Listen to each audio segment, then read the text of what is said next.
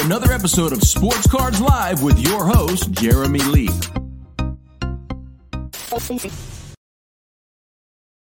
All right. Hello, everybody. Welcome to episode number 165 of Sports Cards Live. It is a special night, Tuesday, December the 20th, 2022. My name is Jeremy Lee. I would like to thank Raymond Lee of Veriswap for joining us on Saturday for what was a great episode. You can check that out on the YouTube channel.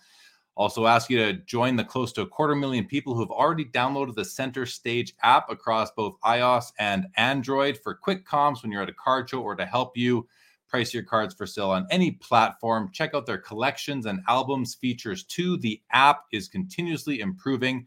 So join me in supporting the great team they have and the innovation they are undertaking. Also, Whatnot. Check out the Whatnot app for group breaks. Buy it now. It's hosted around the clock by some of the most entertaining breakers in the hobby. And thank you again, as always, to all of our loyal viewers and listeners. If you are not yet subscribed to the YouTube channel, please take a moment and do so.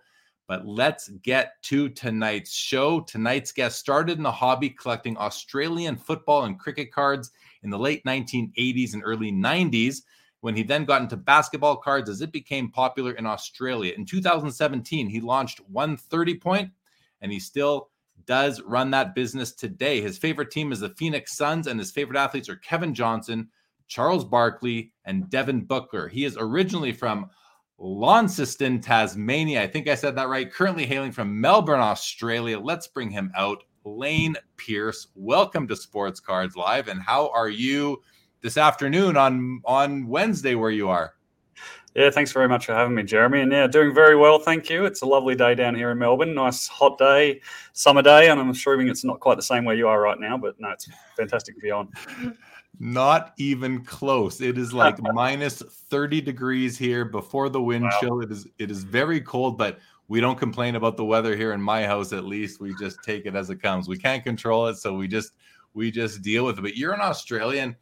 I've had people on from Australia before, Laine I, I spent time in Australia in right out of high school, 1990, 1991. And so, in honor of you, this didn't work out, but I thought I have a, you know, I was a big Midnight Oil fan in the 80s when their Diesel and Dust album released in North America.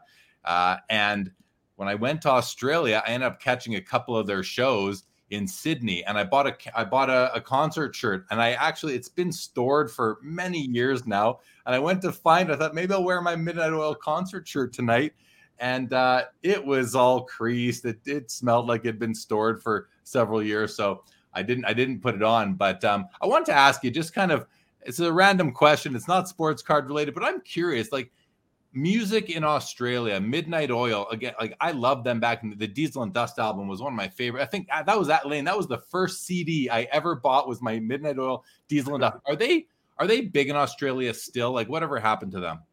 Yeah, they, they definitely are. The lead singer actually became one of our politicians for a while too. Um, but I think they're back now touring every now and again, doing some doing some you know concerts and things here and there. Um, you know, and there's other great bands from Australia, ACDC, INXS. Um, they're all big bands that we've had come out of Australia, and the music scene here is really, really strong. So um, yeah, it's been great. A lot of people being able to get back out and go to concerts and things since we've you know, reduced lockdowns and things here over the past year or so, and it's been uh, good to see some of those concerts coming back along and getting that yeah, industry no. back alive. Yeah, for sure. ACDC legend. I mean, they're legends in, in you know hard rock. Yep and INXS. i mean the devil inside like who can who can forget that among their other their other hits so uh, that's really cool, man. I love I love reminiscing on the old days. One other thing I'm going to reminisce when I was in Australia, I was homesick. I was young. I was right out of high school, 18 years old, and I remember I stumbled into this like book slash board game store, probably somewhere downtown Sydney, and I saw I saw Skybox basketball cards sitting on the on the on the counter, and I bought as many as I could afford back in the day the very first skybox with those with those crazy graphics, uh, you know, Michael Jordan cards and all that. Um, what what was the card like? I don't know if you were around in 1990, but back then there were cards in Australia do you can you can you talk a bit about what was the sports card scene like that like 30 years ago in Australia? Yeah, sure. Like I was born in '84, so showing my age a little bit here, but um, it was a pretty good market in terms of uh, we had a lot of Australian rules football cards, um, cricket cards. They were the sort of things that really started here, and that I remember being around in. You know, we found them in supermarkets and, and corner stores and all sorts of things when we were in the late 80s. But come early 90s, the explosion of you know basketball cards is what we all know as the junk wax era. They were the cards were everywhere. And as you said before, I lived in Launceston in Tasmania, so it's a fairly small town, northern part of Tasmania, so a little island at the bottom of Australia. And we had people selling Skybox, like you said, at the garden store. So the garden centre down the road from me had a box of Skybox sitting on the on the desk. Um, and so, yeah, it, it, was just amazing that you could pick these things up pretty much anywhere. There was the Upper Deck, Skybox, Fleer, everything was around, um, so readily available. And, and, I talk to people here at times when they say that, you know, we're in a current, we're currently in another junk wax era. Well, I, can't go to the garden centre down the road in Tasmania and buy cards anymore. So I don't think we're quite to the same extent where they were back in the early 90s. But yeah, it was um, very, very prominent. Lots of card stores, and even in little towns like Launceston. So, I think it was yeah, a good strong time. But okay, good. There was some, there was something happening. So you mentioned people say we're in a junk wax era. We've heard about we've heard people refer to it as the junk slab era, and then I've heard the most recent one I've heard of is the junk parallel era. What do you think? What do you think of those terms now? The junk does junk parallel make sense to you? Does junk slab make sense to you? Oh, look, the terms make sense to me, and, and whether I necessarily agree is neither here nor there. I guess it's uh, for me. I, I, kind of think people can do what they want to do. If they want to have a baseball ball prism, which has turned out to actually be not a bad idea in the end because he's playing well this year, um, there might be a bit of demand for it. Um, th- there is, you know, all those that supply and demand element to these these these things where you need to look at what are people willing to buy versus you know what you have available to sell and for a while there, there was the demand, but we've seen that drop off a bit now. So there are, I think, a lot of people that are holding what you would probably classify as a junk slab. Um, whether they're happy with that or not is another thing. they probably aren't. A lot of them probably wanted to move it. Um, so yeah, it's a it's something that I guess you could consider is somewhat prominent in that we have a lot of slabs, but at the same time, it does provide that you know protection for the card long term. We're not going to see as many of those cards that might hold some value in the long term sitting in people's you know shoeboxes like we did as kids my when I was a kid that are now all bent up and broken. So yeah there's some good and bad to both of it I think in that we have over oversupply in some areas for certain players and certain cards but also at the same time it means that long term it keeps the, the hobby healthy because there's always going to be these cards that have had that protection early on that we wouldn't have had 20 or 30 years ago. So it'll be interesting to see how it plays out long term. Hard to tell crystal balls and all that. But yeah, I think it might provide some longer term benefit to the hobby having so many cards available for people. Like you said, time will tell. It's tough to it's tough to know moving forward. So we actually met in person uh, this past July at the at the National in Atlantic City, and I was I've always known about well not always I've known about 130 point for several years now, but I never know who was behind it or or what. And then I meet you and I hear you're in you're in Atlantic City from Australia, from Melbourne, and um, let me ask, like, what you know? First of all, it was nice to meet you there, and I'm glad that we got to meet. I think we met at the PWCC booth. I forget who, but someone there. Uh, what, was it? Uh, who introduced us? Uh, Justin. Justin. Justin Whitgeiser. That's right. Yeah. Yeah. yeah. yeah. Three. Yeah. He's tall. You're tall. I'm tall. So the three, the three tall guys were, were hanging out, chit chatting. And uh, but I was curious. I never asked you this, but what brought i mean this might sound like a silly question but i'd like to ask it. What brought you to the national uh, from australia to, to atlantic city? What, what was the main purpose or what were the main purposes of your trip? Yeah sure. It was um, something i always wanted to do first and foremost as a collector. I, it was a place you know a, an event that for most people around the world that they collect and they they sort of get involved in it they realize that that is sort of the pinnacle in terms of card shows globally. So um, from a personal purely personal standpoint i was interested in going just from a collector's point of view. But um, more from the business side of things with 130 Point, um, you know, in the last 12 months, we've sort of integrated other marketplaces into the 130 Point platform through the 130point.com slash cards um, component of the website. And in that era, we've got PWCC, we've got MySlabs, we've got Pristine Auctions, we've got Goldin Auctions included in there on top of the eBay data. So we're, we're starting to amalgamate more and more data as best we can as we get access to different streams. So um, that was a perfect opportunity for me to then go over and strengthen some of these relationships with the companies that had um, been willing to share the data um, with us and allow us to put it on the website. So I thought it was a prime opportunity. Um, you know, we were finally allowed to travel overseas again after a couple of years of not really being able to get out of the country. Um, and yeah, I made a decision. Probably, really, it was actually late. It was probably only two weeks before the national. Actually finally made my decision and, and got got the tickets sorted and got over there. So um, but it was definitely a really good experience, and, and, it was great to meet people like yourself and many other people in the hobby who I've either spoken to out throughout the years or have been dealing with when it came to sort of setting up these arrangements for the website. So um, yeah, that was probably my main reasoning was both personal and business. And it was successful then. You said sounds like it was. Yeah, definitely. Yeah, and even sometimes it's about that um, meeting the people. So getting involved and actually talking to people face to face that you've spoken with over email or maybe a Zoom call here and there uh, multiple times. That was just really great for me. I'm a sort of person that I prefer, you know, getting face-to-face interactions at times when I can, and rather than sitting behind a computer. Uh, I do enough of that when I'm coding the website and doing changes and things. So it was really good to get over there and actually meet and see these people face to face.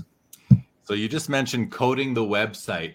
Um, from from our discussions, I don't think you're a coder. I think so. Talk a bit about how does what is your coding experience and how do you go about coding uh, coding 130 point? Yeah sure. So my um like my professional background before sort of doing what i am doing now full time was um aerospace engineer. So as part of my degree we actually learned coding the basics of coding for different elements of what we do in our degree whether it be for structural mechanics and all these other sorts of things and then just general coding um, learning languages. So i have a very baseline understanding of coding from that. Um, but then when i started really back in collecting properly in sort of 2015, 16, and starting to get back into the all these you know different elements of what goes into collecting, whether it be comps, whether it be checklists and redemptions and everything. Um, I sort of had always wanted to build a website, but just didn't have that passion project to go with it. So yeah, that was where 130 Point came about, and at the time, no, I didn't have any formal training in, in web development, server management, anything like that. Um, I've honestly just, you know, got down and Googled what I needed to Google or found a page that gives me a good tutorial on something. So it's really been uh, just a learnt process through the internet, looking at tutorials, looking at you know troubleshooting. Spent a lot of time on some of the major troubleshooting websites that are out there, looking at other people's solutions to problems, and yeah, just building up my knowledge incrementally, step by step over five, six, seven years, and you know to the point where I now sort of you know I'm managing the server that runs the website. I've got cloud-based services that run different processes. Um, you know, we have a whole v- array of things that actually are working in the background to make the website what it is um, that I've just sort of built upon by increasing my knowledge as I've been going along. So okay, so let let's jump in then to uh, to 130 point. What made you first start? What made you first decide to uh, to go down the path of creating it? What was the the aha moment behind all that? Yeah, so for me, like I said, it was a bit of a passion project, but at the same time, I, um, being an engineer, and I, I, love structured data, and I love you know data to be in the right place and in the right format and things like that. And I was using some of the other websites that were available at the time for pricing um, data for cards, you know, as I was trying to build my collection up and buy new cards and sell. Um, and I didn't quite have what I was really looking for in terms of the way they presented the data and just other aspects to it. And I'd also looked at building a website for the Panini checklists. Um, so I was looking then create some set data information, which we also offer on the website, where you can look at how many hits your team have, um, you know, what's in the checklist for a certain player, and we can see that all on one page. Whereas before that, I was kind of looking at other people's stuff, and I was like, oh, I don't quite like the way they do it. I might try and do it myself. Um, and also redemptions. One of the original ideas for the website was um, when I first got a redemption, I wanted to know if the, the, the, athlete had already signed that redemption. So as if I redeemed it, the chance of me getting it was was it high, or was, it just going to be waiting like a lot of people are these days still? And um, I knew that Panini had produced all the redemption sort of checklists of what's been signed once a week. They used to release them on their blog. So I started the website originally by taking all those redemption spreadsheets that they would release and populating a database, a searchable database on the website where you could search to see if your redemption had been redeemed based on the player and you know what was written on the cart on the actual redemption. So that was one of the original functions of the website was that um, redemption sort of search function.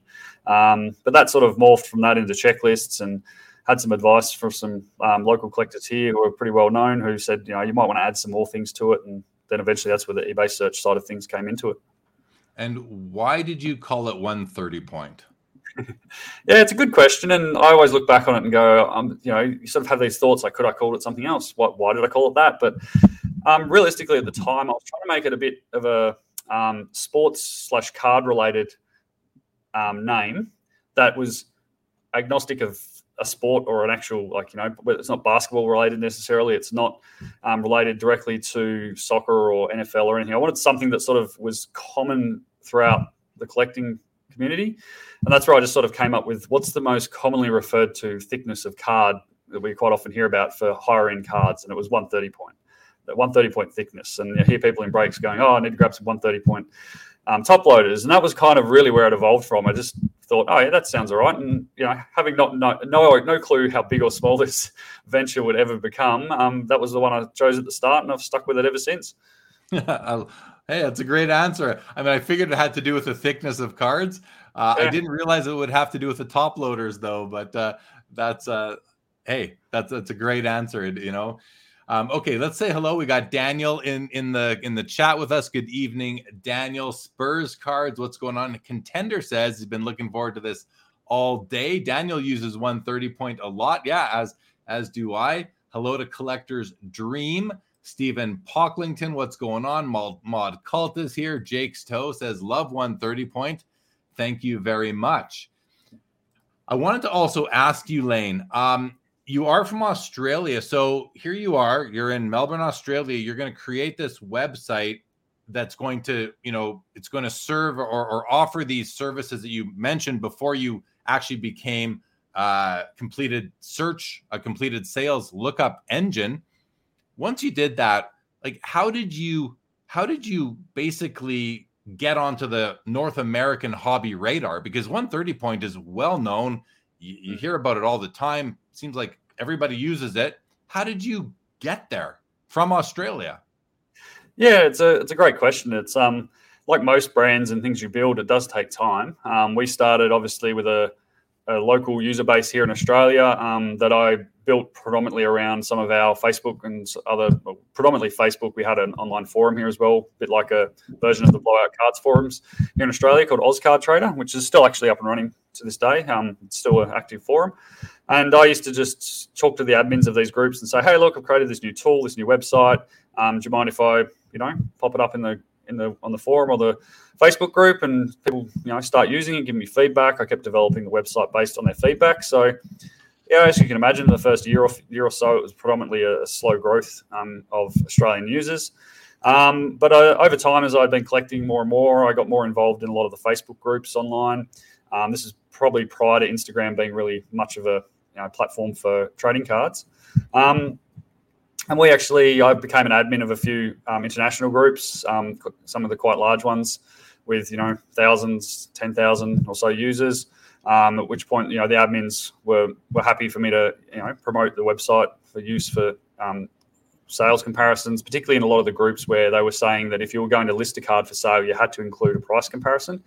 Um, the reason for that in a lot of groups was to try and make sure that new collectors um, weren't getting ripped off when someone would put up a you know, a card that was recently sold for maybe an average of ten dollars, and they were going to try and sell it to someone for 100 150 dollars, and then somebody gets caught out. So that was a lot of the original sort of side of where comps were playing out. I saw in, in these Facebook groups, and I think from there it just kind of um, word of mouth and and over time with other platforms that provided sales data dropping off. Um, the biggest one that sort of dropped a lot of people off was eBay cut access to data. Um, I think it was back in 2020 or 2019. I can't remember the exact date.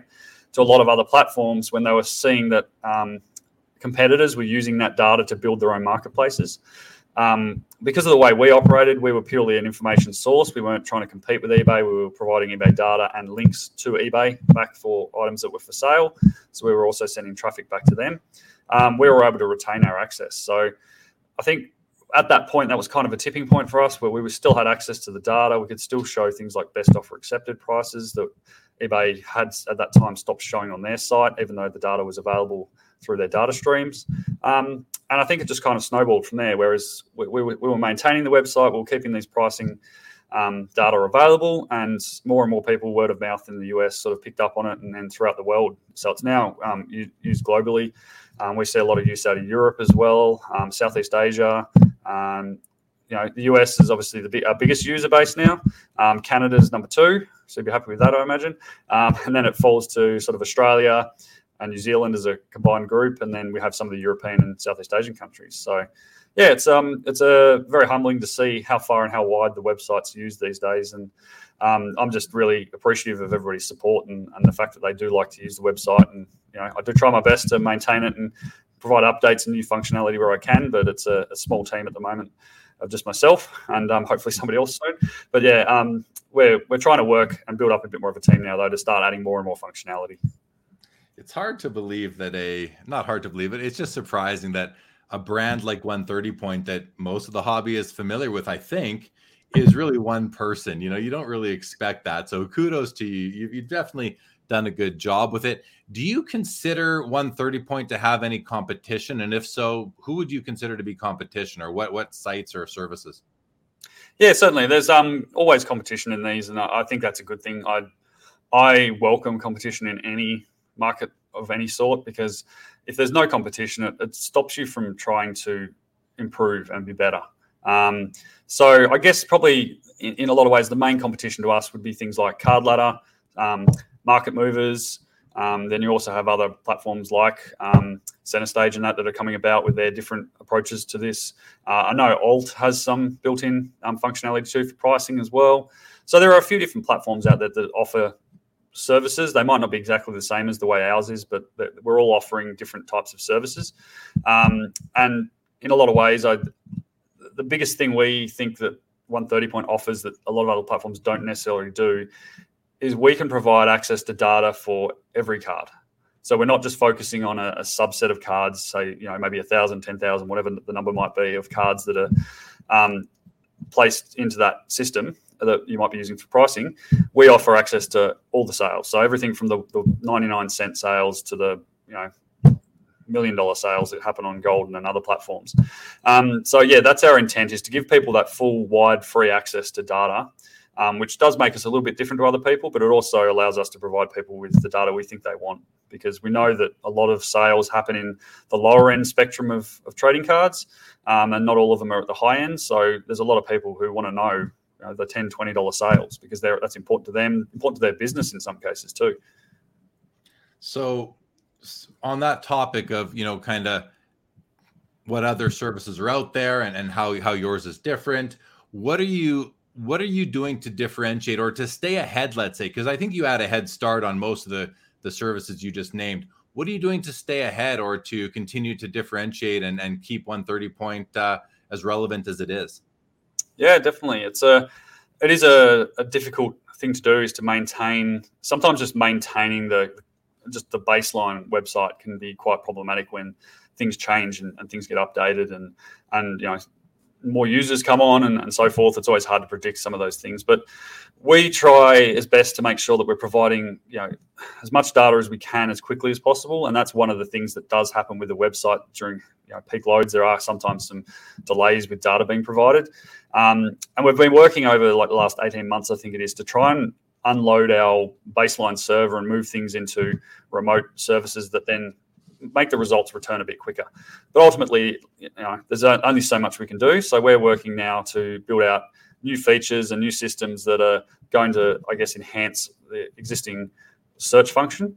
Um, things like we're looking at working with at the moment is being able to allow other websites to directly link from, say, a, uh, an item listing on their website to our website. We've got a trial of that coming up with a, with a partner of ours soon.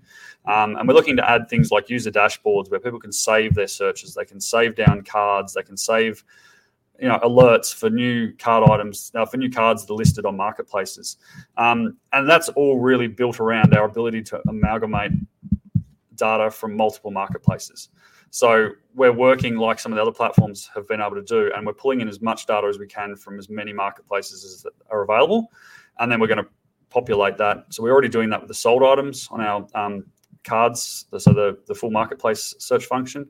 Um, we've done that over the past 18 months. We're adding more in as we go. And we're also looking at then making that available for items for sale. Because me as a collector, I know that, let's say, for example, I want to find a Devin Booker card that I want to buy. I want to know if that card is listed for sale on any of the marketplaces. I, I personally don't have time to search every day Goldin, Pristine, PWCC, eBay, MySlabs, jump on all of those one at a time and search to see if there's a new listing for my the card I want. Um, I personally, as a collector, want to be able to go to one place and see if those items, if there's any new listings. And, and, one of our aims is to try and bring that functionality over the next six to 12 months, hopefully, or even less if we can get it up and running faster, to be able to allow people to do that and also have their own user dashboard where they can save searches, they can save items, they can do all sorts of different functionality. So yeah, that's sort of where we're trying to progress to. Um, but like I said before, at the moment it's me. I've got other people coming on board now to help me make this sort of vision into a reality, hopefully. And um, yeah, we'll see how we go. So you say, you know, it's just you, you're looking to bring on some other people. It makes me wonder about revenue model, business model, uh, financing. Are, are you self-funded so far? Uh, speak a bit to how you're how you are funding the company. Yeah, sure. So, like everybody would know, these things aren't free. Um, our server costs and all the components we have that make the website run are somewhat expensive because when you start using hosted services, they they do go up quite a bit. So um, we our general revenue model comes through the advertising people see on the website. So we have um, like Google like banner ads on each page for the search when you do a search. Um, those are our primary revenue. Like that's where we get most of our revenue from on a, a steady revenue that pays pretty much pays the server costs and the the um, cloud service costs that we have each month. So that's good. That allows us to you know keep the website running as it is. Um, and we offer we're starting now to offer direct advertising agreements with um, people. So um, we'll have some more information about um, you know, reaching out to us about how to do that soon. But at the moment, we've um, been lucky enough to have um, PSA come on board for a few months and with a direct advertising agreement with us, um, and that's been fantastic for both them and for us. So we're we're looking to use the revenue that we get from things like that to actually then increase our ability to provide functionality to the website. And um, there's one other revenue stream too, which is affiliate marketing. So when we have people that um, use our website to search for items for sale on eBay, um, there is a, if they then follow through from our website and go and purchase the item on eBay, then we get a small percentage of affiliate um, marketing payout from eBay from their fees. So, you know, it's a small percentage of the eBay fees. So overall, it's not a not a huge revenue um, function for us, but it's something that does help add a little bit more into that. Um, I guess you know money that we can use to try and add things to the website. And, and it's allowed me to essentially move away from my previous job and start working in this role full time and actually then put more effort and time into 130 point. So, are there any plans for you to really try to, you know, you mentioned hopefully get more people on board? Does that mean that you need to go raise money, sell a piece of the company? What, what are your, what are your, what's your growth strategy uh, that way? Yeah, sure. So for the time being, where we believe we've got enough revenue to actually make it work without having to take in external investors, um, but it is something that we uh, you know have been thinking about over time, whether it is a possibility.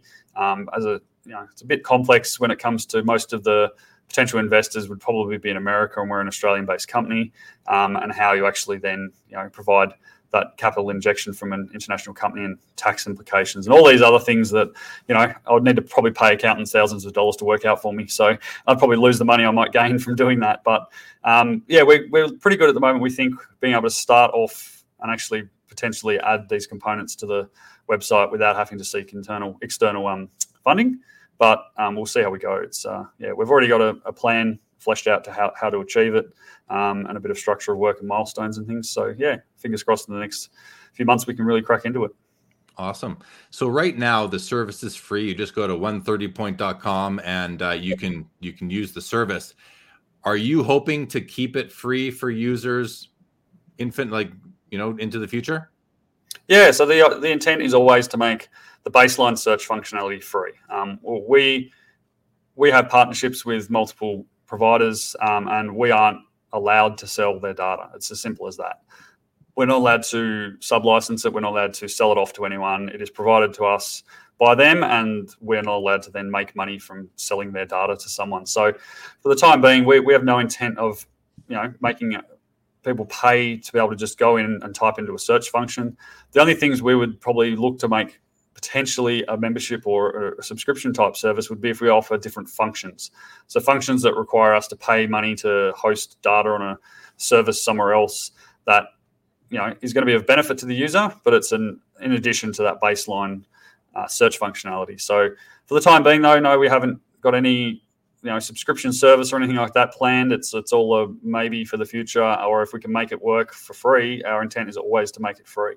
Um, if the the maths add up and, and we can provide a service and we don't have to charge people for it, then we'll, we'll do that. But ultimately, if we're providing more services, there's more cost involved. So there may have to be some sort of payment associated with certain services.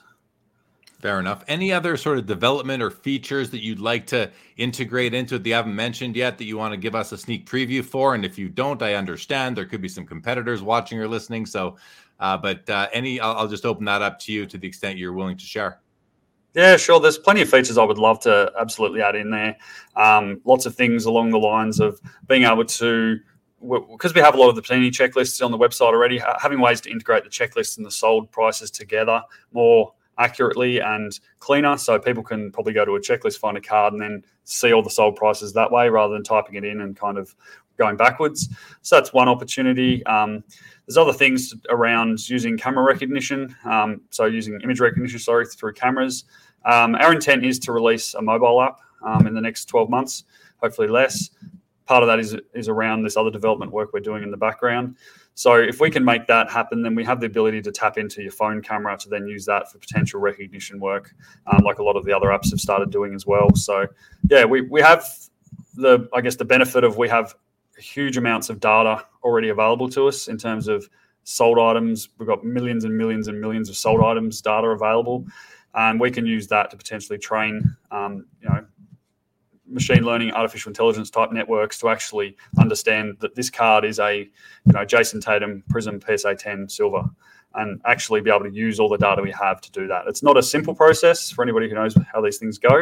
There's a lot of human involvement to train it initially, but it is something that we would love to integrate um, in the future that would make people's lives easier, where they could take a photo of a card like center stage and, and get that information. So, yeah, there's uh, plenty of opportunities out there though, whether it be that or, or multiple other functions that we can add. It just comes down to what users would prefer to have over something else.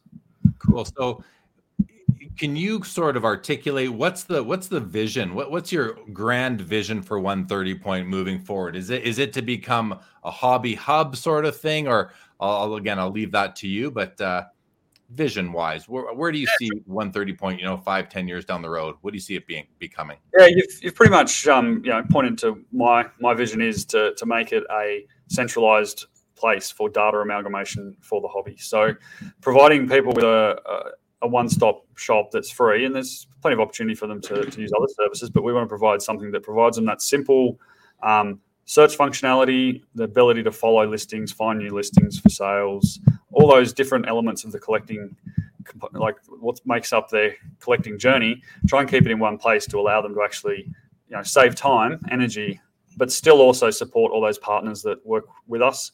So, you know, if you're going to make a, a, purchase on a card, you can still go out to their website and purchase it. It's just that you can see the information in one place. So we want to kind of act as that conduit for collectors to be able to come through, see what they want to see, and go to the relevant components of the, the hobby that they actually want to be involved in, whether it be buying the cards, selling the cards, and, and even other things that we might be able to integrate later on that are not necessarily just card buying and selling related.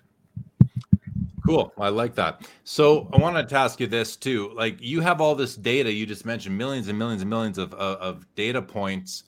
Do you do you give it to anybody else or any other or any other services or websites out there that we may be familiar with using the data? Like do they is anyone coming to you for data versus going to your sources?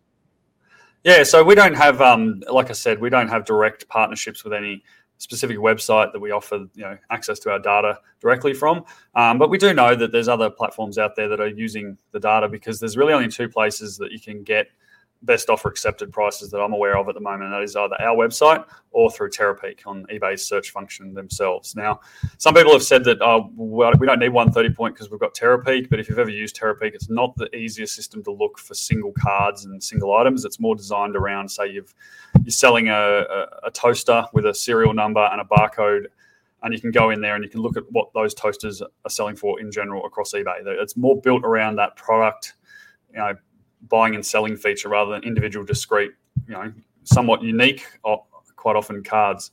So, um, so yeah, so most of those other platforms that do have access to or do show best offer prices are utilizing our data um, or Terapeak to find that.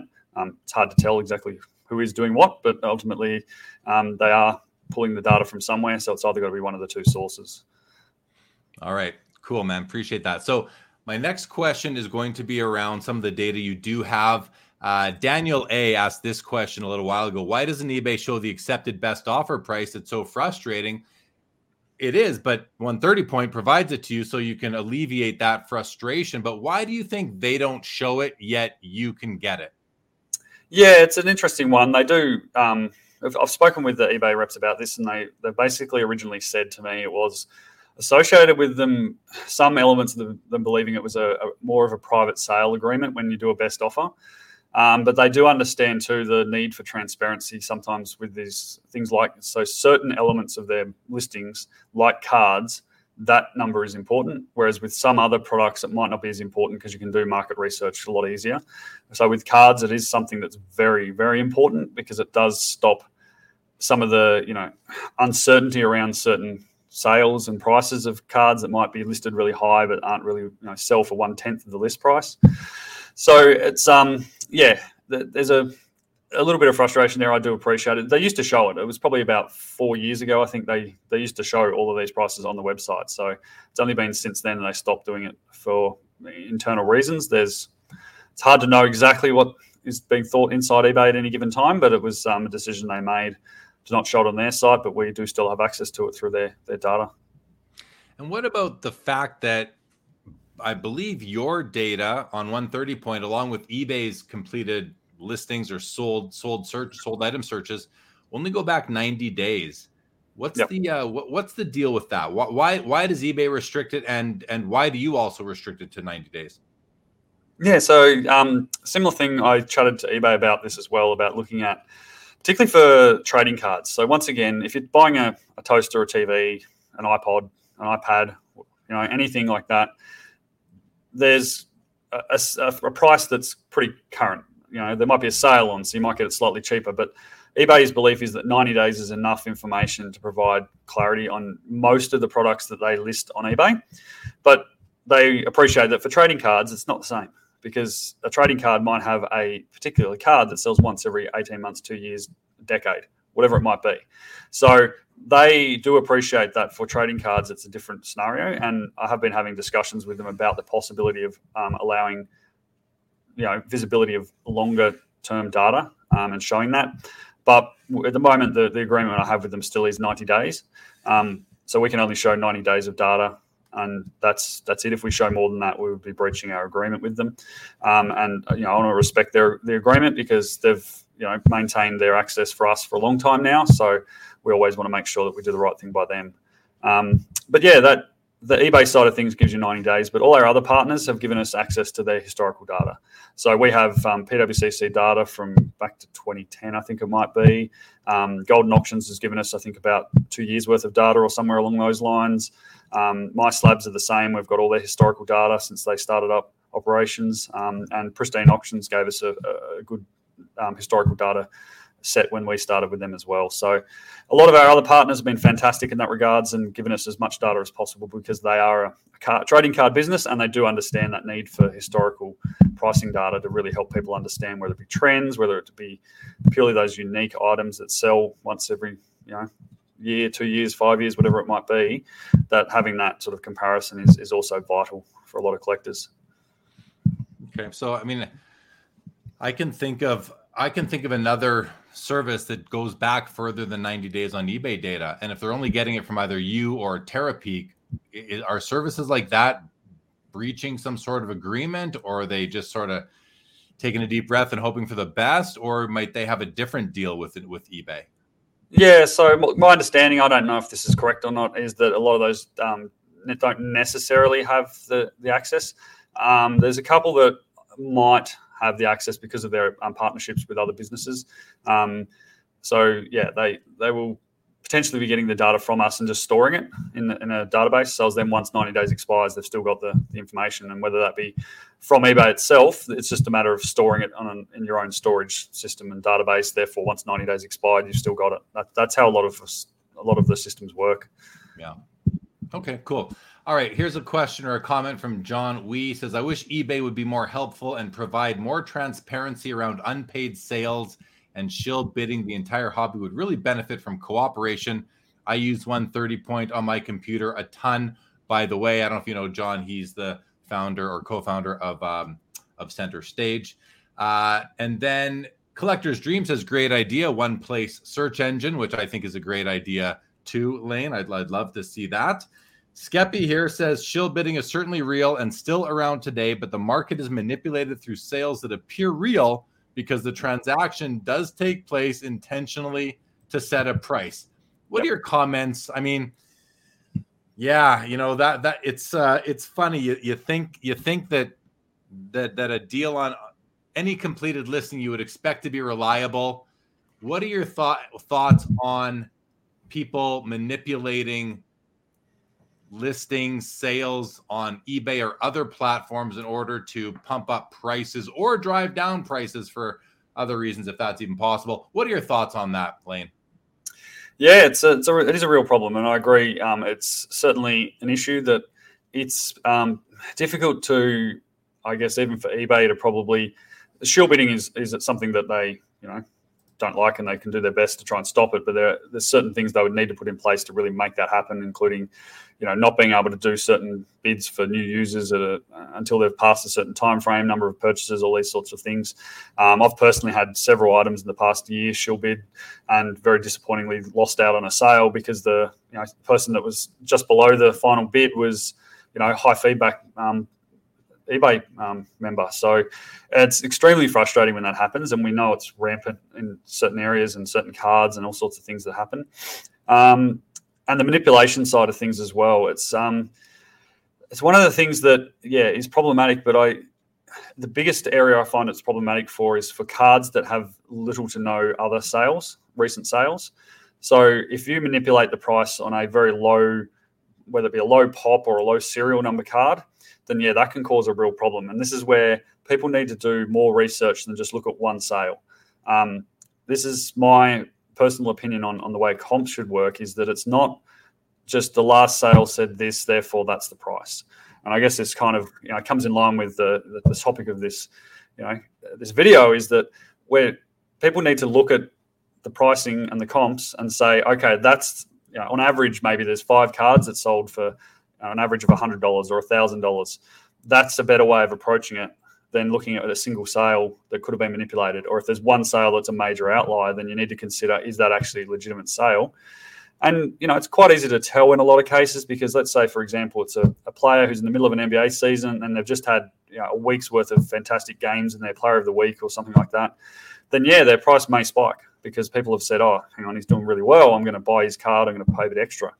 But then on the other hand, you you have people that might do that, but there's no real reason for that spike. So you kind of need to use a bit of judgment, a bit of thought into what you're looking at when you look at data, particularly when it comes from you know a sort an independent source that you're not aware of the um, how certain those sales are because they can make the sale look real. They can sell the item, they can pay for it, and then even after they I've had one that even after the person paid for it, they cancelled it. And unfortunately, eBay's system isn't like isn't built well enough to actually be able to then handle that data and remove it from the data feed because it still shows up as a, a, finalized sale, even though it gets refunded after the fact. Um, so it's extremely frustrating that there's all these different ways people can, I guess, manipulate the price comparison, but at the same time, collectors really need to look at multiple sales. If there's none of that card, look at another card from another set that's similar to that. So, you know, if you're looking at a select to five, look at the prism and, and just try and find comparisons of players and cards that might give you an idea of is that real, is it wrong? Sometimes it can take a bit of time. And, you know, I know for a lot of people that it might not be that's something they want to do. They just kind of want to know the price right now because they want to make a deal if they can. Um, you just got to be aware that there is that possibility of things being not quite what they seem. Yeah, yeah, I, I, I would definitely agree with everything you just said. When it comes to a card that is frequently traded, you are let you we the hobby are less prone to be victim to any manipulation because you can see several sales of that card over the past yep. 90 days on on completed listings and, and and various of the platforms so that makes sense to me and you know I, I always i always say you know Laine that if we if we if we rely if we always rely so heavily on comps such that the latest sales what the card is worth, I mean, prices would never change. It wouldn't be that exciting of a of a hobby, at least not for the flippers, investors, dealers, uh, you know, the, that kind of thing. Uh, but what you know, I guess, and I refer to those as sort of commodity cards, ones that are readily available and always trading. And you know, you can easily spot trends, and uh, I think the data is much more reliable and and important um, when it comes to those because again, you can always find you can go on eBay or PWCC or wherever and find multiple copies of, of these cards available at all times. So I think those ones are less likely to be, be manipulated unless somebody is literally going out there with you know a lot of money and trying to buy every Connor McDavid Young Gun or every Luka Prism, which I think eventually they're gonna they're gonna get exhausted uh, from doing that. And really, what is there such a reason anymore. And if if that and I think now the hobby may have realized that that might have happened over the last couple of years, so yeah. might be harder to get away with it moving forward. With all that said, and as you've alluded to, when it comes to rarer cards that don't trade as much, how important are the comps in your mind as far as being indicative indicative of the fair market value? If you were to keep everything else equal, like the state of the economy, and the player maybe being retired so they can't go have a great game and and the prices yep. fluctuate that way. So retired players, you know, kind of take the economy out of it, which I know isn't realistic because we're always in, we're always within the realm of the economy. But for sake of discussion, when it comes to rare cards under those circumstances, how important is the most recent comp, or how important do you feel it should be to people who are looking at acquiring that card? Yeah, it's um, it's very interesting when you start to think about those those sorts of cards that don't come up very often, and it really does come down to what you know, who, who, the person is that's buying it. So if you're say like me, I'm you know I, most of the purchases I do are for my collection and sometimes for our um, Australian business as well. So when I'm doing that, I've got to keep in mind which which one I'm doing. If I'm buying it for our business, then I've got to keep in mind that we've got to be able to either grade it and make some profit from it, or I've got to be able to sell it, resell it raw at a profit margin. So I have to take that into account when I'm looking at comps. But if I'm uh, doing it for a collector, and I've done it many times for some of my Devin Booker cards, is I didn't even look at comps. I just decided what I was happy to pay. Um, and I probably paid overs many times on some of these cards. And other times I've gone, okay, I will actually look at comps. And, you know, for example, I bought a flawless um, Devin Booker rookie patch auto. Um, and this was when they were in the finals. So probably the worst time to buy one of these cards. Um, but I knew what recent sales were, but I still paid more for it because I knew that that was something I wanted in my collection. It was in the middle of the finals. I knew what that meant to the price of cards, and that the last sale of one was a couple of months beforehand. So I just had to decide for myself what I thought was appropriate to pay for that card. So for me, it really comes down to a couple of factors. What is your you know your aim at the time when you're looking at these sales? Are you looking from a business perspective or a collector perspective, or kind of both? What some people do at the same time, um, and also think about you know, are you happy to pay more for a card because you actually want that in your collection or you, you think that person has a potential for future value if you're looking at it from an investment or business perspective. So, yeah, it's it's it's a personal choice um, for these sorts of things, and that's where you do still have to be careful of if you, if there is a card that you're looking at that looks like it might have been manipulated.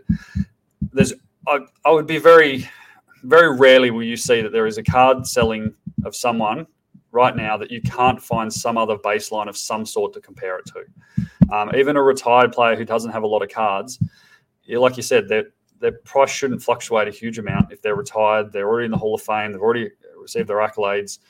There's nothing happening in their personal life to change things, or they've not suddenly, you know, been in the news, or, or you know, even worst case scenario that they passed away, that would change their pricing. So in that case, there's usually always something or even something from a year, two years ago that might be relevant at that time about what their pricing might be for that player.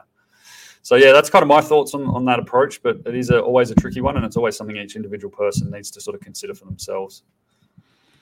Yeah, you know, and even we we, we titled this, you know, does the hobby rely too heavily on comps? And I think they're I think they're important in some situations and less important in others, like the one we were just talking about. Where I find them very useful is when I'm when I am uh, going to a card show that I is two weeks away, and I need to I want to have prices. I believe that at a card show you should have prices on your cards, and I think you should have them on the front if you want to I've done it both ways. I can tell you, the more the if you have prices on, if you have prices, you're gonna you're gonna do better at the card show, and if you have your prices on the front of your cards, you're gonna do even better. That's a different yep. story though.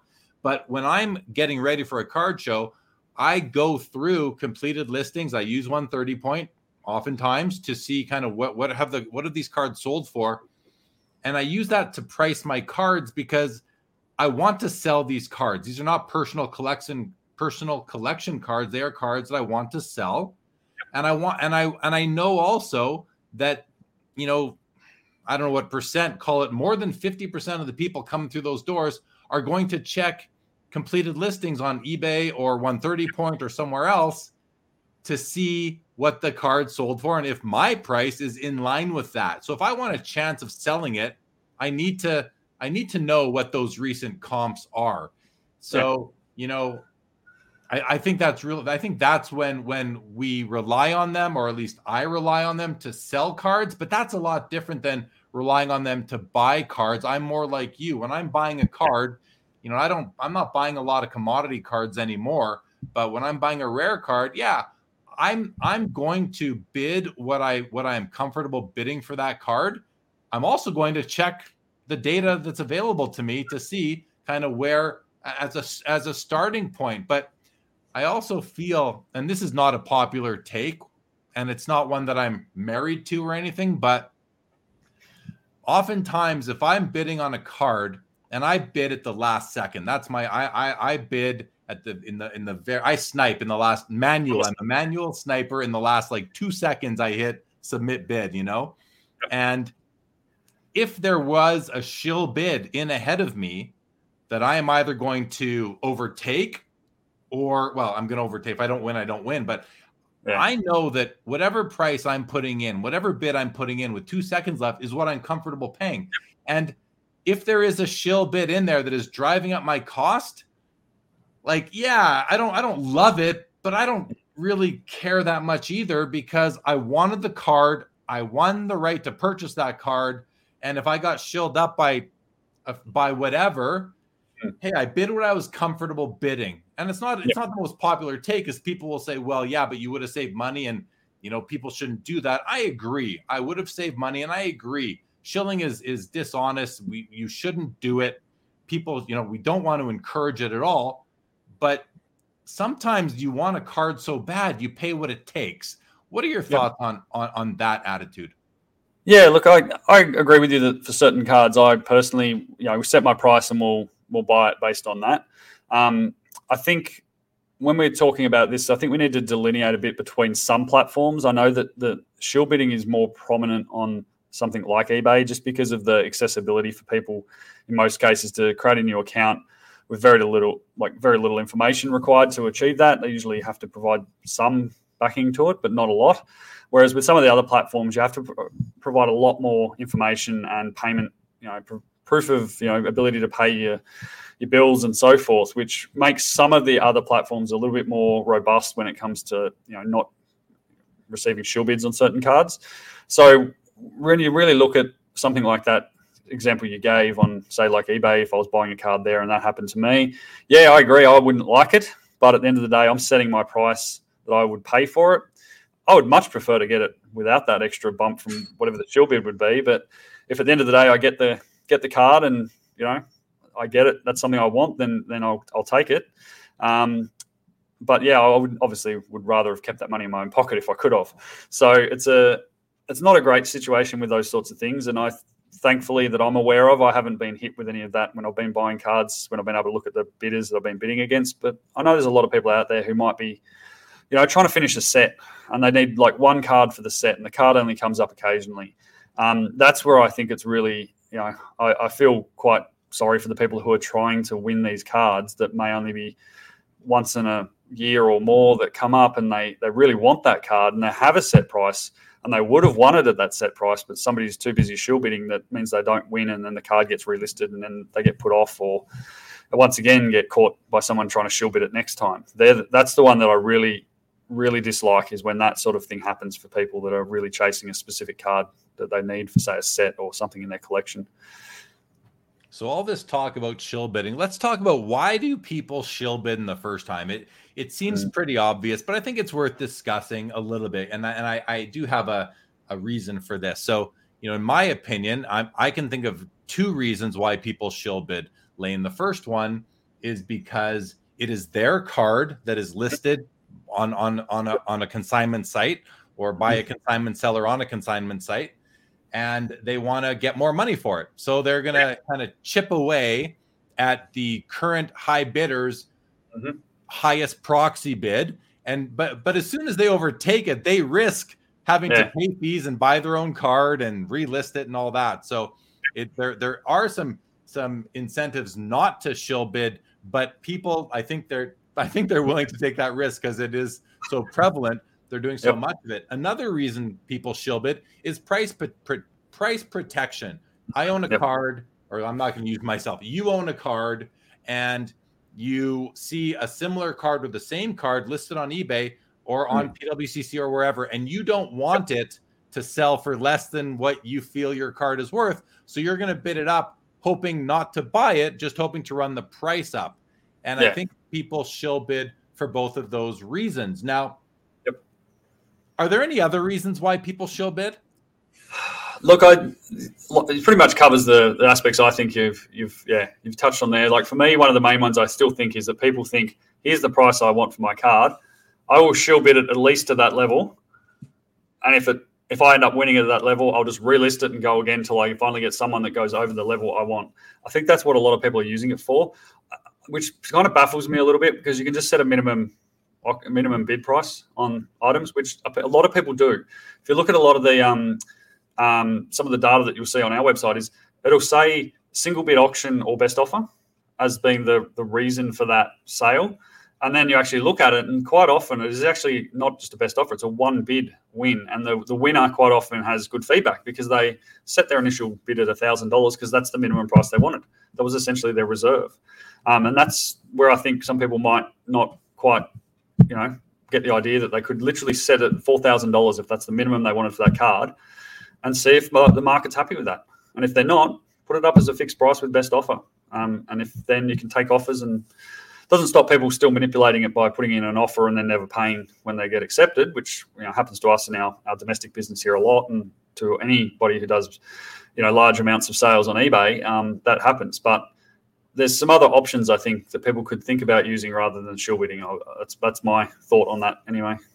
And yeah, so that's and you kind of you kind of alluded to what I was going to get at there was that shill bidding is is effectively putting a reserve onto yeah. these cards.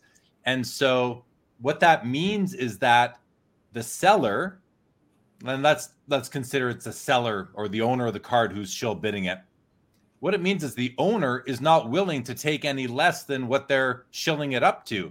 So that yeah. becomes a reserve price. It's just not a formal reserve. It, that's not going to say that there is a reserve on this auction. Uh, yep. So, but that's really what it is. And it also, I believe, sets the value of that card to that person. Obviously, yeah. whenever it's our card, we are going, I think it's just human nature to to love your cards more than other people's until they're yours. Oh, yeah. You know, value your uh, yeah. I'm going to value my cards more than yours because they're my cards. You know, I've got more invested in them. I got emotion, time, effort, all that. But really, if you're someone who is shill bidding a card you own on a public marketplace, you are really telling the market that this is the amount that I think the card is worth. I'm not willing to let it go cheaper. Yes, the right way to do it is to set a buy it now or best offer or have the minimum bid being, you know, your value that you want out of it or a little bit less maybe. Yeah. But in essence, that's what shill bidding is doing is it's it's telling the market what somebody out there, the owner usually yep. or the owner of a similar or same card feels that that card is worth now, again, I'm only we're only having this this discussion to get into the psychology of things. Hmm. Obviously, mm. Not at all endorsing shill bidding. I mean, would not. never never do that. Of course, it, it, yep. it's not a good thing. But these are some of the ramifications and reasons why I think people do yeah. it. So, yeah, your thoughts on that? Yeah, look, this is a, it's a real like talking about it is important because it's a real issue that people are a lot of people are concerned about and like you can see in some of the comments that are coming up in the youtube here and on the other you know through the feed that people really do dislike it and it and it causes some consternation for people across the hobby that they really dislike this uh, you know dishonest behavior and, and i don't disagree with them whatsoever and it, whether it's you know the person who's selling the card pushing the price up, or someone else who has the same card who wants to be able to sell theirs for a higher price, pushing it up. Um, either way, it's still dishonest behaviour. And um, you know, we would we I personally really think that some of the work being done by some of the other platforms is fantastic to try and actually discern real versus not real sales. Um, we offer all data as it is currently to actually allow people to make the decision for themselves, um, where they can, you know, that's why I I'm a big sort of fan of people looking at multiple sales where possible if there's not looking at similar cards and seeing what the sales are and, and just trying to understand and educate themselves to the extent where they don't just necessarily trust the output of a single um, you know piece of information provided to them and take it as gospel. They can actually go away and look at it more critically and say oh well, hang on it says that it's worth that much but is that really what this marketplace is telling me and, and, what these sales are telling me and, and these other cards are selling for this? You know how does it all piece together as a puzzle? Um, so you know we would like to one of the functions that i do want to actually add into the website which we are hopefully going to be able to do at least for ebay sales because they're the ones we can look at some of the data in a bit more detail is allowing people to sort of um, verify an auction or a sale by us using a bit of an algorithm in the background that goes and looks at some of the data on eBay's end and not showing it. It's not data we're allowed to you know, give to everyone and say, here's all the information, but we can see if it was a high or low feedback buyer. Um, what was the bidding history looking like leading up to the sale of an auction? We can see what you know. You, you can see that on the eBay website too. If you know, on our website, if you click the bids number on an auction for eBay, it takes you to the eBay page and shows you the bid history for that item. So that allows you to do a bit of work yourself and go, well, hang on, uh, the, fee- the feedback of this buyer was one, and there was a one and a zero feedback buyer bidding against each other for the last two thousand dollars. Mm, I think this might not be a real sale. And then sometimes you can even click on the link for the eBay listing and go to eBay, and it shows that it's been removed. And that's another component we want to try and incorporate, and we've been talking about it, this with eBay as well. Is can we find a way to when that if that item isn't sold, we can actually remove it from the data feed and show and actually take it away. Because at the moment, it's very difficult to do that. The information still quite often shows up, depending on how it was cancelled or if it was sold or not. The sale still shows in the data feed, even though the item didn't sell. And I get emails daily from people saying, "Can you please remove this um, item? It wasn't paid for. Here's the screenshots from my account." And I'm, I would say I would love to, but the problem is we get our data directly from eBay, and eBay is still showing it as a sold item, and we don't have the ability to intercept like the thousands and the hundreds of thousands of queries that go on every day to actually just pull out those discrete items if they appear in a search. So we, are trying to move forward into a place where we can potentially start removing sales from the system that are incorrect, where the data that's been provided by users. Um, and I think someone in the comments asked about a consensus board for difficult comps and things like that. Where if yeah, if there is enough information provided to us from a user, we can basically say this is an unpaid item, um, or this item just gets removed completely. We'll have to decide how we do that. I would probably prefer to leave the data there, but flag it as unpaid, because then it just shows people that this item, you know, what happens if it gets listed again? it gives people clarity to see that it's been listed before and it was unpaid or it didn't sell or it looked like it might have been shill bid or whatever it might be. And then they can go back and say, okay, hang on, there's something going on here. So, um, yeah, our intent is always to provide people with the data to make the decision themselves.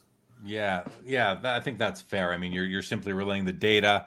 I, I, I would I would expect that you know eBay will eventually get there. I think they just probably need to put some resources into that code or whatever it takes. It would be nice to know on an item that doesn't get paid for because that bid shouldn't count. That's basically a bid retraction. It would yeah. be nice to know what the card would have sold for if the winning bidder didn't bid. Yeah. Because that that to me is a reliable, important, yes. relevant, maybe not 100% relevant, but pretty still relevant data point in terms of assessing value of yep. of a card. So yeah, I think I think that's uh, I think that's interesting. Um, okay, I, I, just put up the the comment here. We're going to go through some yeah. comments now. So Skeppy did say, you know, what if one 30 point offered a consensus board for difficult cards to price that are rarely seen? You could request a trusted price based on the data the board could provide for a small fee, of course. So almost like uh, like like crowdsourcing the value of yeah. the card, right? Yep. Yep. Yeah. yeah, that's not a bad idea at all, and it's um definitely something that we could you know consider looking at. And I, you see it in a lot of Facebook groups here, there, and everywhere, and, and, other platforms. People put up cards and saying, "What's this worth?" And um, that's the only thing is, is it, how do you sort of limit it to cards that do legitimately need some expert opinions to to make a determination on, rather than um, you know a card that could have easily been searched by someone and there was many sales for it. So it'd be a matter of finding a way to sort of limit what cards can be submitted under that sort of request. Otherwise, I think you'd find a lot of people who just wanted to get the price without having to do the research themselves would um would potentially abuse a system like that. All right, good. Let's uh let's now run up. We're gonna run through some of the comments from the bottom. Gem Mint joins and says, "What's up, guys? Thanks for your contributions to the hobby. Keep up the great work. Thank you, Gem Mint." Jake's Toe said, "Save a few bucks, but you paid what you were comfortable with." yeah, you might, you know, you might save a few bucks if you didn't get shilled, but you paid what you're comfortable with. And you know, that's that's how I justify when I yeah. may or may, may not have been shilled. It's like, listen, I got the card, I wanted the card, I paid a price I'm comfortable with. Prefer I don't get shilled, but you know what? Yep. That's just the environment we are in, unfortunately. Uh tis this the break says, what's your site called? It's 130point.com, 130 P O I N T.com. Uh, Jake's Toe here says shill bidding has been around since the beginning of time. Just bid what you're willing to pay at the end and just enjoy if you win the item. Yeah, you may have been able to save a few bucks, but you paid what you were comfortable with. Okay, I'm going I'm going backwards through the comments. but yeah, that makes to me that makes a lot of sense. Again, preferred doesn't happen, but when it does happen, at least you're not hopefully you're not putting in a an astro bid or a mega bid and then you are being bid up way high, way way higher than you actually wanted. Yep. But then it's on you for making that bid anyway. You're making yeah. you're, you're, making yourself liable as soon as you enter that bid, right? Yep. All, all, it takes is two people willing, and then two legitimate buyers willing to want to buy a card to send the price of something quite high. And I've seen it on several cards that I've sold where there's been a bit of bidding war, and, and I've had some success with auction houses like you know Goldin and, other ones where I've sold cards that that has worked in my favor where two legitimate buyers were bidding against each other and they, you know, eventually paid. Yeah, yeah, exactly. All right. Uh, this the break said shilling to me is scamish. Well, yes, I think we'd all agree with that. Just put the card up, buy it now or best offer. Yeah. The reason why people Yeah, but the reason why people don't do that is because you want to you want to instigate a bidding war. And you know, and then if you're gonna throw yourself in there, as a you know to shill it up even more amongst two legitimate bidders well that's at that point i think that's fraudulent and you shouldn't yeah. do it but i think that's why they do it and they don't do it the way that i would do it and you would do it and this the breaks would do it. Austin olson says if someone is going to risk shill bidding and having to buy their own item their own card and paying all the fees that come with the sale why not just post a listing best offer? It's way easier. Yeah. For i think for those reasons and they can't you like not pay the fees by canceling the purchase? Like, does wouldn't that wouldn't that see? Yeah, they just cancel the, they just end up canceling the purchase, and that's one of the the things that we want to try and you know incorporate into 130 point if we can get the data to match correctly.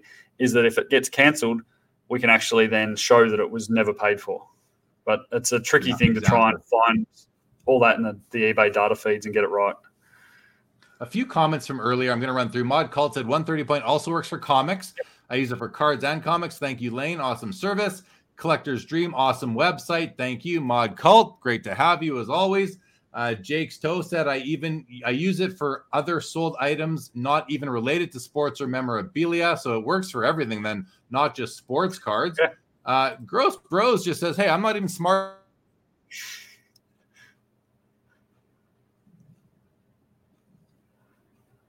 enough to comment on. Welcome to the to the show now. Uh, Jamie Tucker said entire card market is full of fluff and scammers on eBay trying to pump sales for their failing retail stores. I mean, let's see the evidence of that, Jackie Tucker. I don't agree with that comment. I, am not saying that there is not fluff and scammers on eBay, but um, it's like it's like it's just such a bad it's such a, a, a negative comment with a negative spin to say the entire card market well if the entire card market is is these is an online uh online platform sales platform or auction platform then maybe but it isn't there are there are local card shops there are card shows there is person to person probably as many of those well I, I guess you know between ebay pwcc and the others there are a lot of deals going down but um, I just don't like the tone of this comment. It uh, and I see is that a crypto logo there Jackie Tucker's using, which might explain uh, might explain that take. Uh, good evening to you, Austin Olson. Uh, Andrew Marks here says, uh, Laine. He says, pay what it takes for the for the first card, then average down on the second and third copy. So I, don't I don't know, Andrew, because that and just the fact that there would be a second and third copy, that implies that it's a common card or a readily available card. So you shouldn't have to you shouldn't have to purchase a card like that on a auction platform that has been shilled because you can wait or hopefully find one that isn't shilled. Uh, what do you what do you make of that, Laine? I think yeah, in terms of that that message in particular, I think what they're probably referring to is if there's the first ever listing of a card, let's say a new product, new release, the first ever, you know, so for example, you really wanted to buy a gold Zion silver, uh, gold Zion Prism when it came out, and there was one listed on eBay. There's no, there was no market for that at the time, no price for that at the time. So if someone wanted that, you have to pay what it takes to get it. You're really willing to, you know, set your set your mark and and pay it then if over time we've seen a few more come out and then you start to see okay there's you know the first one might have been up here the next one might have been here the next one here. And then he comes back from injury and it goes back up here. Like it gives you that i guess those those markers to look at. But yeah i think that's always tricky particularly if you're the first person with some card or item or even a one of one. Um, sometimes it's tricky. If, if you want to decide you want that card you've got to be willing to work out what you want to pay for it I mean, and that does make sense. I didn't consider that particular that that sort of meaning behind this statement, but yeah, if it is a card, the product just comes out. It's a you know again a Prism Gold, let's say, out of ten, and the first copy comes out. You know, I feel like psychology of collectors who really want that card is like I may never see another one again, even though you know you probably will, but you want to make sure you lock one down. And as as we know, the first copy of a card is always going to be the one that usually history has shown us will sell for the most, and then they tend to come down a bit, and then then actual market forces take take over from there. But yeah, maybe you do need to uh, just pay what it takes to get that first one, and then dollar cost average down yeah. on copies two, three, and four if you are going to look to hoard or go to you know try to have every copy of that card. So I understand that. Yep. I'm gonna go. Uh, gonna go to a comment that came in way earlier from DR. I've been saving this one. He says, "How does the first comp lead to the second, the third, and the fourth? Why wouldn't comps comp? Sorry, why wouldn't comps keep things at the same price moving forward at the early prices?" And th- this is actually, I really like this question because I'm going to ask you now, Laine, just for your thoughts on it. You know, we often there's so much reliance on comps in in the in the hobby, uh, mm-hmm. transactionally how is it that prices do move? If we rely so much on comps, why do prices actually move off the last comp? What are your thoughts? Yeah, yeah definitely. It's um, you've got to look at it more broadly though. It's not just we're not talking about this tiny little ecosystem of just pieces of cardboard that people are buying. The the price of cards varies based on the actual, you know, we see the actual performance of the athlete on that card. So, you know, we see it I can use Zion again as an example because it's, I guess, really current, and I'm, a, I'm predominantly basketball and soccer. Even you know, looking at the World Cup, someone like Messi's card prices were at a certain price three months ago in the lead up to the World Cup, so they might have been building up a bit because there was that lead up to it. And then throughout the World Cup, they've fluctuated based on his performance. And now that he's won, these prices have jumped up again. So the, the pricing that you'll see will often be you know, like a stock market almost, if you want to refer to it like that, is based on the performance of the individual, how those cards might change. And we do often see sometimes where individuals play well and their card prices don't move because there's just not that interest or that demand from collectors. So it, it comes back to that, um, I guess that topic, I guess, that's quite prevalent in a lot of um, social media at the moment with um, pricing and things. It's about the scarcity, it's about the rarity, it's about supply, it's about demand. Certain players have that it factor that people want their cards, and therefore there's a real demand for them. The supply might be low. Um, but yet again, there's other players who might be playing really well, but just don't have that same demand for them. That means that their prices don't change so wildly. And that even with some excellent, you know, 20, 30, 40 point game performances in a row where they previously scored 10 points, they might not see the same fluctuations in, in um, their actual pricing. So, yeah, it's easy to look at that it's purely on paper and say, well, why does it? Why would it change? It's the exact same thing, but you're not buying a car. Um, you're buying, you know, a sports card related to a, an individual who's actually you know doing something every day pretty much in most cases um, and therefore their performance or injuries will change the pricing yeah, I mean, the, yeah, and then you look at it. So, so that makes a lot of sense when it comes to active players. Performance, yep. you know, game to game, week to week, will will will can and does change mm. Many of these players' card values but take a retired player and again keeping the economy out of the discussion because yep. that's going to influence prices too. But if you were to eliminate the economy which you can't but if you could i think mm-hmm. some other there are some other factors or forces at play here. Things like new collectors coming in. And i can speak to this directly. I when i started collecting 90s michael jordan cards i think i started collecting them in like 2017 or something like that all of a sudden I'm this new entrant and I am bidding on cards that I don't know a ton about. I just know that they're, you know, I know I like them, I know I want to own them, but I don't know exactly how the hardcore basketball Michael Jordan collectors feel about them. So I do a little bit of research and then I go in and I make a bid. And I I inevitably pay more than has ever been paid for for that card. It happened with my platinum portraits, it happened with my jambalaya. I paid I broke records on both of those cards at the time. Worked out well for me, but even today, yeah. but I broke those records.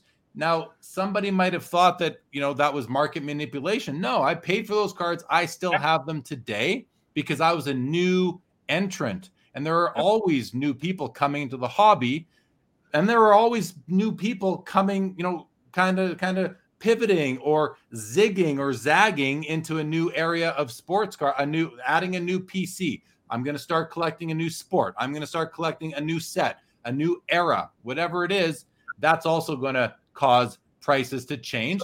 And for me, when I've purchased a card at a record price, I tend to know what the what what the you know if it's available, I'll know what the most recent comp was, but sometimes on a rare card that doesn't come up often, I don't care what the comps are. Yeah. If that's what the owner was willing to sell it for back in the day when they sold their card either at they were willing to just like let it just roll the dice on on an auction or that's what they asked for it on on a mar, on a buy it now sort of thing. But just because the one seller that day and uh, uh however many bidders decided what the cards were worth to them doesn't mean that that I or someone else is going to come in and say I think it's worth more. I'm willing to pay more. I mean, that does happen, and these are some reasons, some additional reasons why comps do move over time. I think, yeah, that makes sense to you.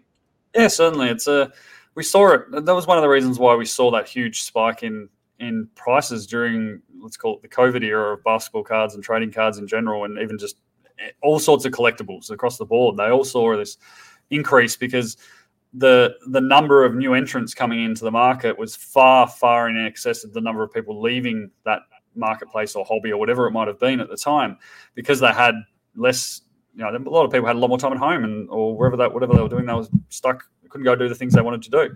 So when you've got more people coming in and less going out all those people are trying to be interested in the available cards which didn't in themselves expand particularly that much more than the normal releases. And that's why we saw the price of products go so high because you had a huge number of people wanting the products, same amount of products being produced, and in some cases less.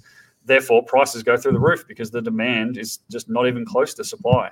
So, even with some of these players who may be retired, Hall of Famers, the whole component there, their prices spiked because a lot of people came in and decided, oh, well, I'm, you know, I'm from a 80s era. I want to collect some 80s guys, and they went and started buying up those, and that's why some of the vintage stuff you know increased as well because people realize that they're really solid investments, and like you said, they don't typically you know peak and trough like a lot of the modern stuff does. They have more chance of just a gradual appreciation like you would like to see in a sort of an investment that might be a long-term investment.